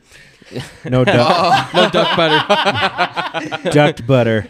but Ah. See, I push the buttons. How you doing, Jay? How you doing? how you doing? Push the buttons Um, up and down. But it was it was always fun. Like uh, it kind of goes into like what we talked about with the lawns is like, hey, you walk into this. Usually it's like an apartment building, and then you walk into an apartment, and you basically like each apartment has their own furnace. It's like an empty shell. You literally start with nothing. So when we get to a site, we literally have to if if the if the furnaces don't get put up with a crane, sometimes we would have to carry them on our backs up the stairs. Wow. So I mean, and they were they were fairly small. It was like hundred pounds, but you'd kind of take the the ties and you throw it on your back, and you just kind of like walk up the stairs, like three sets, four sets of stairs. Also ductwork, which sucked because that thing is like twelve feet long and hard to get. Durham. Yeah. So Darn. anyway, but you walk into a Got place. a big ass. all it is, all it is, is wood. You know, all it is is wood, and you basically have. Don't drop that. Dun, dun, dun, Don't drop that. Dun, dun, dun. So, funny story. Someone dropped ductwork from like the fifth floor all the way So down. somebody dropped that duck. d- d- d- the duct did not down. Don't drop that duck. Don't, don't, don't drop it. But anyway, that was that was a fun job because you always walked into like an empty apartment that had nothing. You had to go in, cut all the holes. You had to set up the furnace, connect everything. Dude, it was fun. It was fun to Careful not build. to cut your finger off with all Dude, the. r- always it always edges. happened. We call them fish hooks. So when you're when you're Oh, cutting that's duck right. Fuck those things, dude. you know, tin would kind of curl up into like a little If he- if- death point, Oh yeah, and you'd reach sharp it. Shit, you, would dude. reach in, and it would slice your fingers so badly, you start bleeding all over the place. So how many? you uh, don't really how carry many- band aids. Here's my question: How many wounds did you just have to super glue together? Well, he, he had a Uh, really bad one once. my that thing I was- remember. Yep. Those cuts, like I still have a this scar right here. Right here, probably Mhm. required stitches, but I just like super glue. Yeah, dude. And I was gonna get into that. Like, you don't carry band aids, right? I mean, if you're smart, you probably did, but Duct tape, right? duct tape, Duct tape. electrical tape. Yeah. Yeah, black electrical tape. You'd be like, oh, look at that blood. So you wipe it on your shirt, and then you just duct tape it or uh, electrical tape it. So that was the band aid we'd use. But yeah, I. I did have a really bad one that probably should have had stitches. But um, but yeah, it was fun. It was a fun job to do. To walk away from there and be like, hey, like I put that thing in there, and I actually lived in an apartment to where I actually installed the the ductwork there. Brickgate, yeah, that was fun. But um, another that was one, actually a really nice. Apart. I remember delivering. so nice. Except I, I remember delivering a pack of rock stars because I worked for a company that supplied, and I got discounts on packs of star, uh, rock stars, and I came like, hey, I missed that. Yeah, That was fun. it was good. But speaking of that, that place had some shitty designs for the cans. Do you remember the, the cans? Did you ever pull from there? No, I don't remember. So the cans weren't uh, ground level. They had a pit that the cans were in. That they'd Oh come yeah, in we and then lived at a they'd place that was like that. So instead of actually it like being ground level, but the thing is, is if trash spilled on the outsides, you would have to climb down into the pit to grab the stuff. Fuck that. So I mean, that's what I thought about when I'll you were ya, talking about your Now that garbage you stuff. brought that up really quick. There are some complexes that actually have garbage chutes. So Oh, there's jeez. areas where the you pull, put the cannon and there's a, a chute that goes up, and so each level has like a, a garbage door, and you just go and you toss the garbage, and it goes down this tunnel or chute. Now, what's going to happen when the dumpster fills up? It's in the chute. That Oh, garbage it- Dude. climbs up, and so when I get there and I pull this fucker out, All of a sudden guess it's what like, happens? Doo doo doo doo doo. just garbage everywhere. Everywhere. And guess what I have to do? Pick up all that garbage. Pick that it garbage. all up and re-dump and then put it under. That's crazy. And then the worst part is, is like you've just finished that shit, and then all of a sudden you hear noises. Go go go go go. People just tossing trash in, like it, it's a never-ending thing. Oh, I get. No I thanks. just want to punch people in the face just talking about it right now. yeah. PTSD going on right now. So um, another one, and I think we've all kind of dipped into this a little bit, but um, event staff. So at you know multiple times in my career, I've been I did that with Ampco. an Ampco. usher, you know, Concerts at Concerts. USANA with the beer company, and Yep. I fucking loved it. Delta Center, Free- USANA, just Salt slinging beer. Palace. DOS Energy. Yep. Uh. Saltair. Um, I mean, there's there's tons of places that I've worked for event staff, and that's literally one of my favorite jobs to do. You know, I actually currently do that every now and then for you know raves and concerts and stuff because I enjoy people. I enjoy like being part of like an event because there's some kind of energy that comes Yeah, from that. for you know, sure. coming together. Like, hey, like we're And in charge even- of this place. Yeah, and at that point in time, it, it really doesn't feel like work, even though that you're doing like like, when I was That's true. I, at the concert place, I had just rolling in these kegs of beer to places that needed a refill. I was working, but I was around awesome people. Number one joke: Hey, just leave that keg with me. It's okay. I'm like, sorry, Sorry, buddy. you're gonna have to pay nine to ten dollars per cup. Sorry. Twelve. But then uh, just being there, and it's a f- concert's going on, and so I just sit there at the concert, and I have my walkie, and like, hey, need Hey, dude, and you don't Judith need to do escaped. the shh sound. It does it on it. that, that was a lot of fun. I That's the last time. Sorry. Um, but yeah, that uh, the the staffing um, at events, I I think I that's something I'll probably do forever. Um, it's just a good environment. Um, there's something about just taking care of people. Like if you know fights happen, you know drunk guys going at it. Like you either have to handle it with force Drunk people or are fun. yeah, so I was gonna I was gonna talk about that like at the Delta Center. That's a fun one when you're like having to watch the crowd and then you just start seeing these drunk people start fighting, sliding down the stairs. But um, another one is uh, Nicholas and Company. That was a fun one because I was a picker. We have like a, a automatic pallet jacks that you'd kind of stand on and ride. Those are so much fucking fun, dude. They're dude. so much fun. My last job, I got to mob on those. Yeah, so much fun. dude, I got. I'm a pro. Yep, yep. Yeah, so buddy. that that job, you basically get like a like a like a list of an order.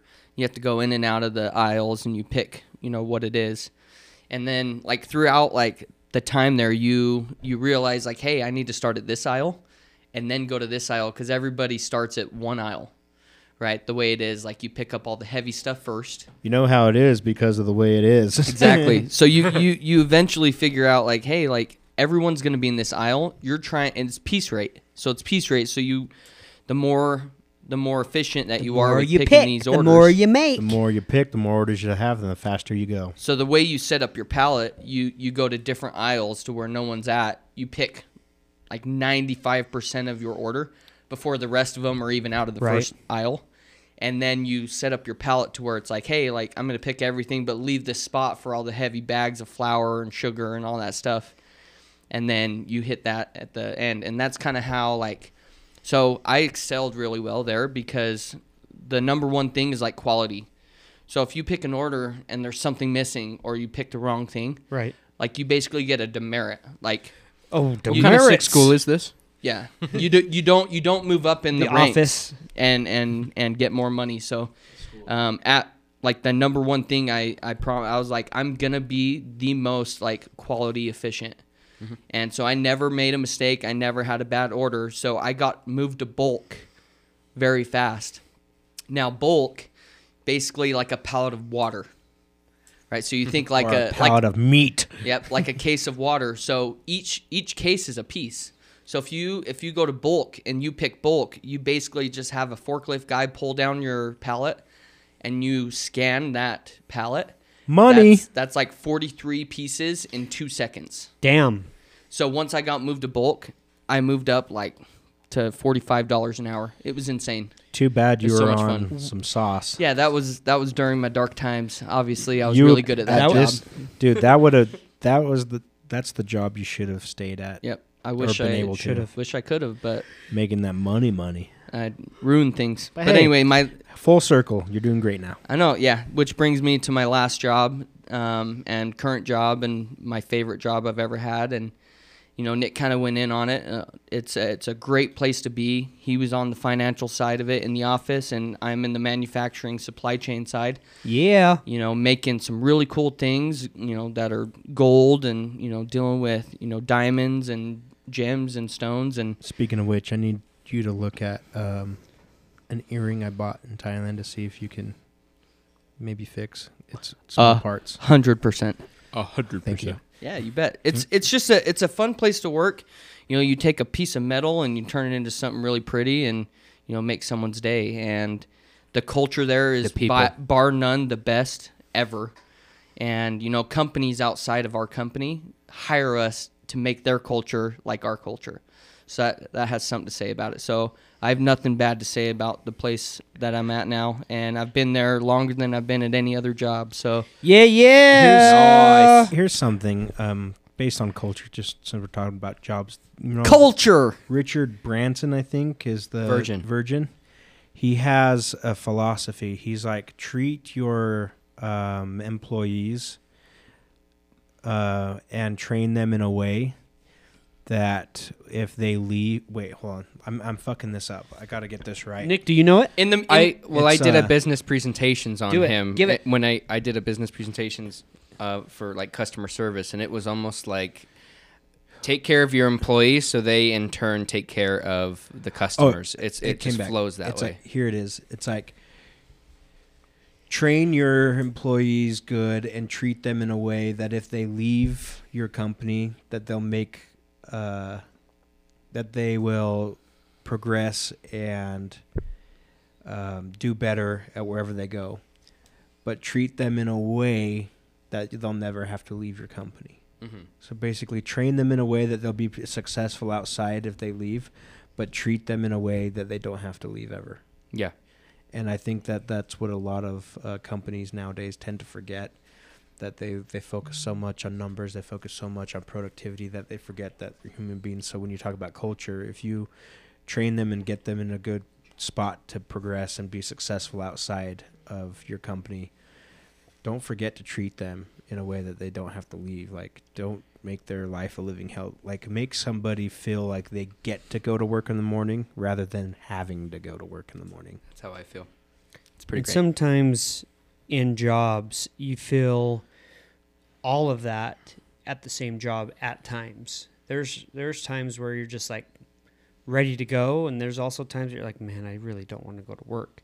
And it, it could be the exact same job. Just there's a lot of things that kind of play into that. Mm-hmm. Yeah. I'll tell you, like my my worst job I've ever had was tying rebar. oh No thanks. That sounds like a Dude. blasty blast. So like, first of Get all, fucked, you Karen. get like blisters everywhere, and then it's just it's just a grueling, hard, heavy, just not not fun, not fun at all. Zero fun, sir. Zero fun, sir.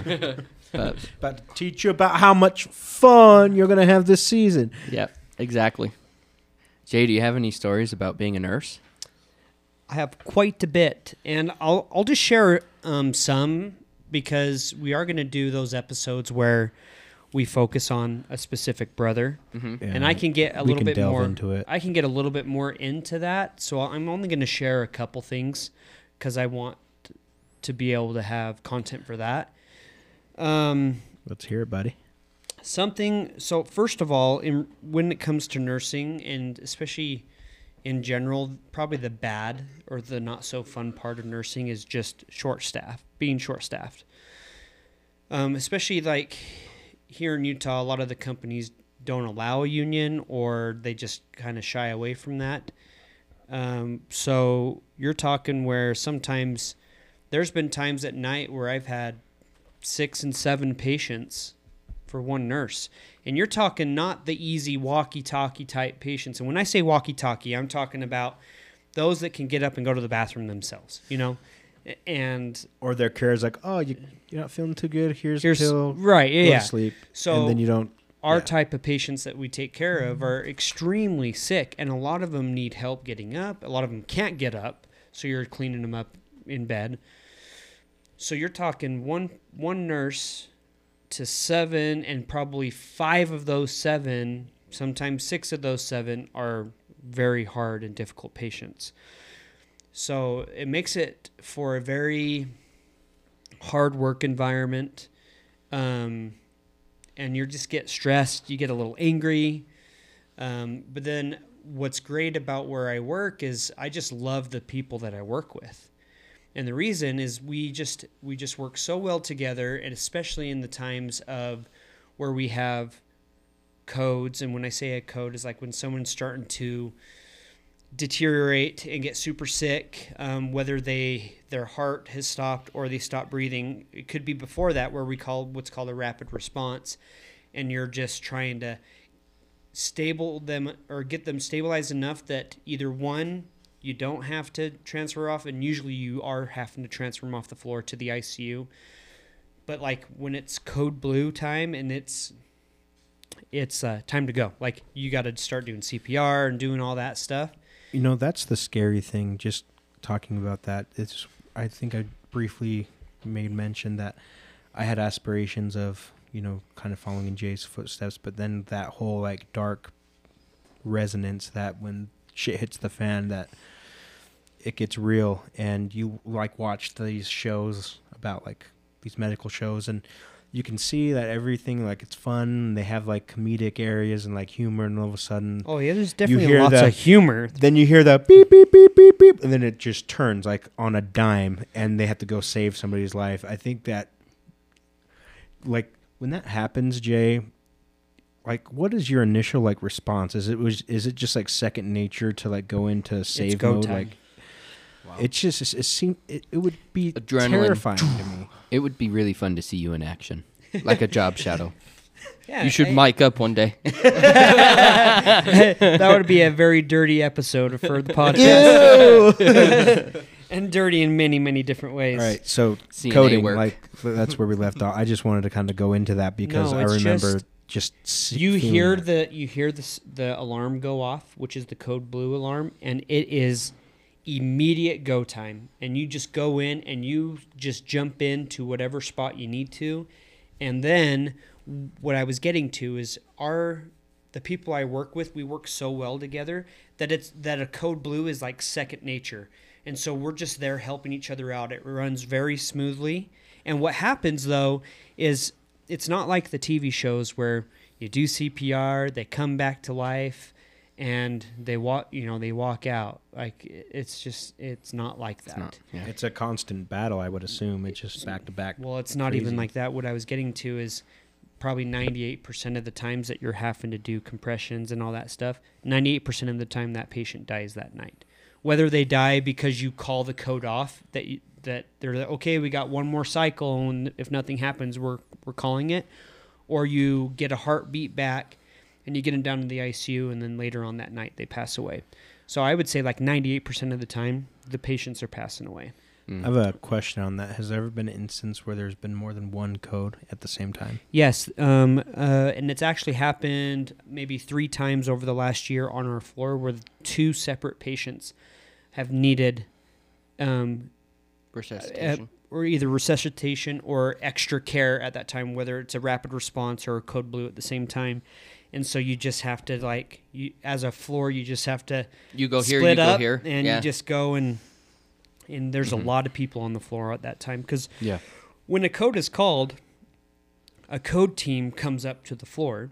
So that includes like CNAs, nurses, supervisors, doctors, and then other doctors come. You're talking 20 to 30 people are coming up for one code. Wow. So think about it. If like two two is going at the same time, it's just a lot of people, and and mm-hmm. so you have to. The charge nurse is the person that's supposed to like tell who should go in and who should stay out. And then if you're out, you're just kind of hanging there in case, hey, I need this, and we don't have it in the in the room, and you run to get supplies and you bring them to the to the room. And so, but a lot of times I run in and I do compressions. I'm, I'm a lot of times I'm going in, and that's where I I need I- an oxygen bag stat. but yeah, I go in. And Six CCs. I love just jumping in and doing compressions, and Awesome. then I'm Is it to always staying talking alive? to people. Yep, huh, it is. And It every is. time I'm doing compressions, that's what it, that's what's in my brain. Really? Yep, every single First, time. I was afraid. I was Not not that one. That's a little slow. Shout out to the Bee Gees. Well, and uh, kind of a cool story. So there was one time where we had um, a patient that was in what's called torsades. So torsades is a shockable rhythm. It's like it's going all over the place. Like if you were to put it on the monitor, the heart is just like freaking out. So the only time that you don't shock a heart when it's a straight line. When it's asystole is what it's called. Because in the in the TV shows you see them go flatline and they're shocking the patient, right? You don't do that because it's not. What? g- It's not We've going. been lied to our whole fucking life. Yeah, it doesn't. Wow, it doesn't that's do new to anything. me. When that happens, is that call it dead? No, you- Compressions. that's just compressions. You just do compressions until you get Bring some that type of a heart- rhythm. Rhythm. Where and any type of rhythm. So if it's a freak out rhythm, it could be one where we where we shock, 'em. Shock it back into But a rhythm. straight line, a flat line, you don't shock. It's not gonna. It's Interesting, not yeah. gonna do anything. So in the in the TV shows and the movies, that they're Clear. always they're always shocking when it's a flat line. You don't do that. Hmm. But anyways, like torsades going like nuts. So we in that code, there were probably of the eight or nine people that did compressions. There were probably seven of them that had never done compressions before. So it was really cool. For me, I had already done compressions, so I was in the line doing compressions, and then I would I would be there, kind of coaching, not coaching step by step, but if they were going too slow or too fast or not deep enough, you just tell them go deeper, or release a little bit more, or go a little bit quicker, and and so there was one time like a medical student was in there, and it was his first time doing compressions too, and it was Adrenaline. like he would have like his arms out in front of him a little bit and trying to do like um, compressions without getting the shoulders above the above the patient and above your hands. Say it with your chest. and so I would say, hey, you got to get o- you got to get above the patient. You got to go a little bit deeper, and you just coaching him. And then at the end, and so you don't know sometimes how they're gonna take your your corrections because. Uh, so what I did is I pulled him aside at the end. I said, I want you to know that by you listening, that was a great job. Like you listening to us and us coaching, I want you to always never feel, and I felt super comfortable as a nurse telling this medical student this. I said, don't ever take things personal when it comes to a code. Everybody's working together. We're trying to make sure that everything's done in a perfect manner. And he uh, said, thank you so much for helping me out because it was my first time. And I said, you did a great job. Once we made the corrections, you you had great compressions. And what was cool about this patient is because he was in torsade, so you do two minutes worth of compressions in CPR, you're given oxygen and you're doing continual compressions for two minutes, and then the AED checks. So every time the AED was checking, he was still in torsade. So we were shocking the patient every two minutes, and this is the first time that finally we were able to to shock patients, and we did that four times. But it was the last. He, they're like, this is the last sequence, and if if we don't get a good rhythm back, we're gonna call it and I was the last guy doing compressions on this cycle, and in my brain I'm like, "You're fucking gonna live," go like in my brain. Yeah. and my my friend was a charge nurse, and as soon as I finished, She's like, I got a pulse. Because in torsades, you don't have a pulse. Oh, You because it's just going nuts. Like there's no like where you where Steady you get- rhythm. Yeah, There's you no- can't feel it. there's no pump. Yeah. So she's like, I got a pulse, and Is so it we just hurry. me or I'm like on the edge of your seat listening to I have, butt hurts. dude. I Jay's for when we episode's do- gonna be great. My episode, I'm gonna have a lot of these. But as soon as she said that, we rushed him to the ICU, and he walked out of the hospital two days later. No, no complications, nothing. Wow. Awesome. And what had caused that is he actually took a medication that put him in torsades. It's a medication that's like a cardiac med, Uh-huh. and that's one of the side effects that can happen is torsades. So he was actually walking around. He was walking around the unit right before this happened, and as soon as he got into his room, he like into freaking- torsades. Yeah, crazy dude. Wow. So you- I, I have go ahead. awesome. Go ahead.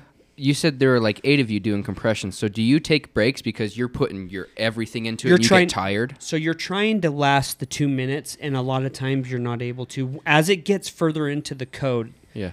sometimes you can't. So what you do, you say, "Hey, I need, I need a, I need someone to to switch. I Take need to switch out." Yeah. Yeah. So Scalpel. you're going, you're going, Sub. and then you like three, two, one, go, and the next person is, and it's almost you don't you don't even skip. like it didn't even skip. It It's didn't when even you come skip. off and Yep, they go down. and they're right in. Yeah. That's what all that school and training's about. dude, Cool. it's sick, dude. It's awesome. It's awesome. Do you remember the first time that you had to do that? Do compressions? Yeah, and how did it feel? And like, what was your like?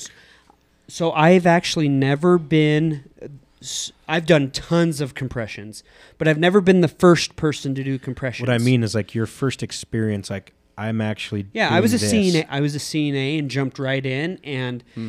but so the only time that it doesn't feel like the mannequin is the first person that does compressions, because the first person when they do compressions, you're you're having to crack crack the ribs. It's just it's just is that's how it has to happen. Because in order to hit that heart, you got to get through the rib cage.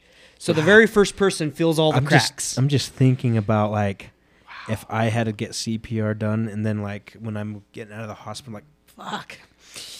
it oh yeah, they're in, it, so like They break ribs. So, so the the the I would say the two percent that actually um, come back and have no complications and are just kind of talk, talking to you after, some rib they have breaking. lots of pain. Wow. But um, but yeah, I've never been that first person. But once that first person is done, it feels exactly like a mannequin. So it's super easy to just like poof poof poof, and it's crazy Staying alive. if you this is this is what a lot of people don't understand um, and i'll probably get into this a little bit in my episode because it's very difficult for people that are not in the medical field to understand a lot of times where patients should and should not be like able to have us do compressions. Because if you actually you're 90 year old frail grandma who's chronically ill and you're and you're, she's a full code, which means we do compressions, we intubate, and do all that stuff. If you actually saw what we do and what is going on as we're doing compressions, you might be mortified. Because it is it is not it's not a pretty sight to see when we're going when we're like pounding on somebody's chest to try to keep them alive. And so a lot of times, Yeah, so it looks violent. yeah, so it's like a good and bad thing when family is there because a lot of times what'll happen because if so, nobody's there, we may work on somebody like that for 45 minutes. If family is there and is seeing it happen, a lot of times they'll the doctor will go over and say like, you know, we can continue doing this as long as you want us to do it. Do you want us to continue or do you want us to stop? And they'll do that probably 10 or 15 minutes into it instead of if nobody's there we're doing it for 45 because it, it is a violent thing it really is like david said it's perfect you would think that the family would get shooed out. Like, oh, we don't need. We need enough bodies in here to help with this. You get like. no so there are some freak out families and i'll probably get into some of that Okay. stuff Yeah. um, but a lot of times they'll be like no you can stop because it is we're not doing compressions most of the time on younger people we do do it and those are the hard ones and i'll get into some of those stories Yeah. um, what I'm but excited to ask future. about is the the psychiatric type patients where they're just not in their right mind, and I I want to hear the crazy. i have It's I have some of those I- too I'm excited for In that. In fact, we could probably do my episode coming up soon, um, and kind of, and it may be more than one episode. You know, it's it's hard to say because Well, Our lives- so many like yeah, our lives are getting your profession is one of the ones that everybody is scared of, but intr- super intrigued Mm-hmm. because we all go to work and stuff, and every once in a while we go to the doctor. But when you go to the hospital on an emergency, you always wonder what the process, what things What are do like. they deal with all Right. day? What's Yeah, the, and- what's the behind the curtains? It's kind of like the the dirty jobs right. where he goes and they actually go in depth about certain things and talk about here's some of the stigmatics, stigma and the taboo and Right. it's it's it's really interesting to hear these things, which is why I asked you, do you remember the first time you had to do Right. it? Because in my mind, in lifeguarding, we're taught to do that, but what lifeguard is really going to? I mean, it happens, but Right. you don't know it. I mean, I've had to pull people out of I the pool, almost I almost had to do Yeah, for- CPR on Seth. Yeah. Almost. but I, mean, I was, trained I was to do a it. case of it. I drowned. Someone did it Yeah. when I was younger. Well, I was, I was, crazy, I dude. was, I was trained for doing it, Right. but then Never got that opportunity. that's when I was like, what was it like the So, first time? my- like, yeah, when- ah, when I was a I don't CNA, know what I'm doing. This is wasn't- crazy. I, know what wasn't- I'm doing, but I don't know what I'm doing. You I know wasn't mean? as nervous as when I was a nurse and it happened for the first time to my own patient. And I'll get into that too because you're in, as a nurse you're in charge of that patient. As a CNA you're second-handedly like, so responsible. You're an Yeah. assistant So to I- the regional manager. I will assistant I'll- regional I'll- manager. I'll go into that stuff too. But it's just such a fulfilling job. And even when we lose a patient like that, but we do, we have a, You a do code everything that's you gone can. extremely well. Um, it has been it like it is super fulfilling. There's only been, I would say, one instance of a code that I felt icky about that we should, that we may have or could have done a little bit more for the patient. And I could, if you guys make notes and can remember some of that stuff to ask, like it'll jog memories and I'll be able to talk about that stuff. But Mm-hmm. I, have, I have a feeling that my episode will be mostly just about my nursing stories and, and good and the bad. And, hmm but yeah, like, I mean, I could go on for hours about it. It's, it's a lot of fun and very fulfilling job. It's it's really interesting to hear about your night. Whenever you'll you'll call me, oh, how's your night going? "Oh, I have this, I have this, Yeah. and I'm like, I I uh, looked at chicken numbers. I mean, I drove on a highway f- Right. for a few hours and then parked a the trailer. That's about it. Yeah. I feel like you have the most interesting job out of all of us. Well, it just comes with the territory has, you know, hmm So it'll my episode might be a little fun because I'll be able to talk about a lot of a lot of that stuff. Why did you put that in your ass, sir? That's an ER nurse. That's an ER nurse. I'm just fucking like I, I just I just had That's to. crazy. It's funny. but yeah, I have some funny I have some funny stories too. But um, before anything, David, let's give it. Let's hear the thing of it is. Yay! Thing of it is. You gonna learn. Before I get into that, I know that uh, this episode it's kind of been a really mix of like really fast explaining, and then there's been some times when we're going to depth and detail.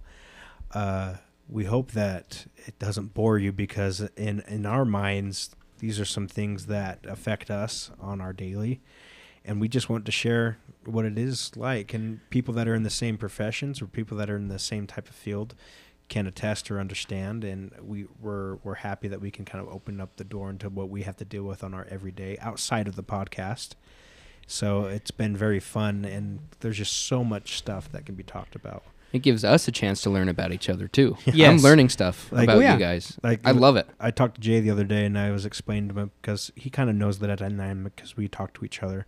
Oh, do you have a double? Like, no, I didn't have a double because of this thing that happened. He's, oh, what happened? Like, I think I'm gonna save that for the podcast. Right. And that was the forklift conundrum. It's always it's always nice to kind of take get a, a hint into the work life of our brothers too, because just to check in and see how things are going. So Absolutely. But uh, anyways, the thing of it is, is this fact. It's just kind of funny and and uh, wild at the same time. But uh, we'll we'll go not into the realm of sex this time. But this one is comets smell like rotten eggs.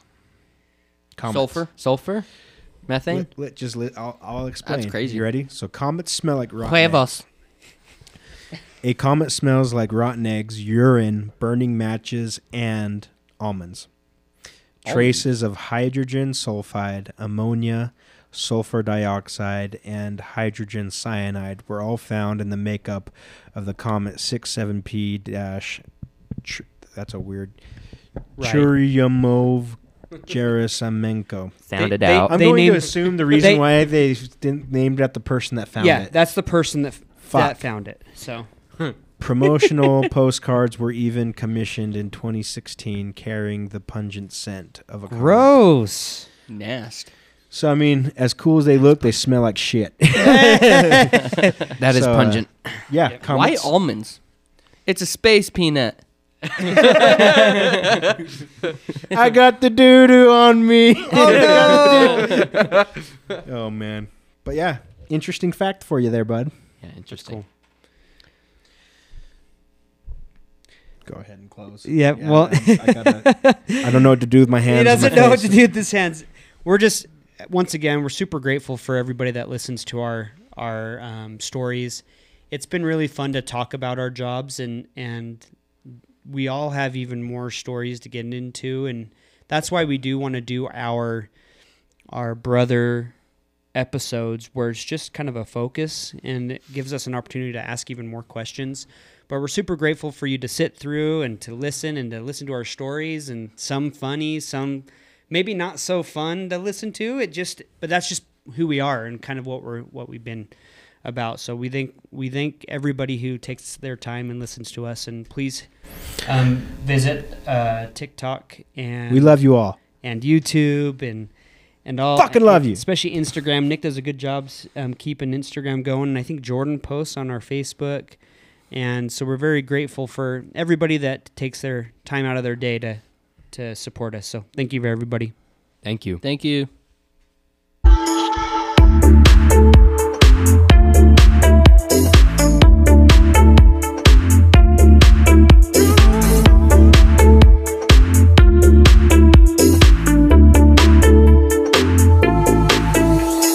Baby, I'm wasted. All I wanna do is drive home to you, baby. I'm faded. All I wanna do is take you downtown, baby. I'm wasted. All I wanna do is drive home to you, baby. I'm faded.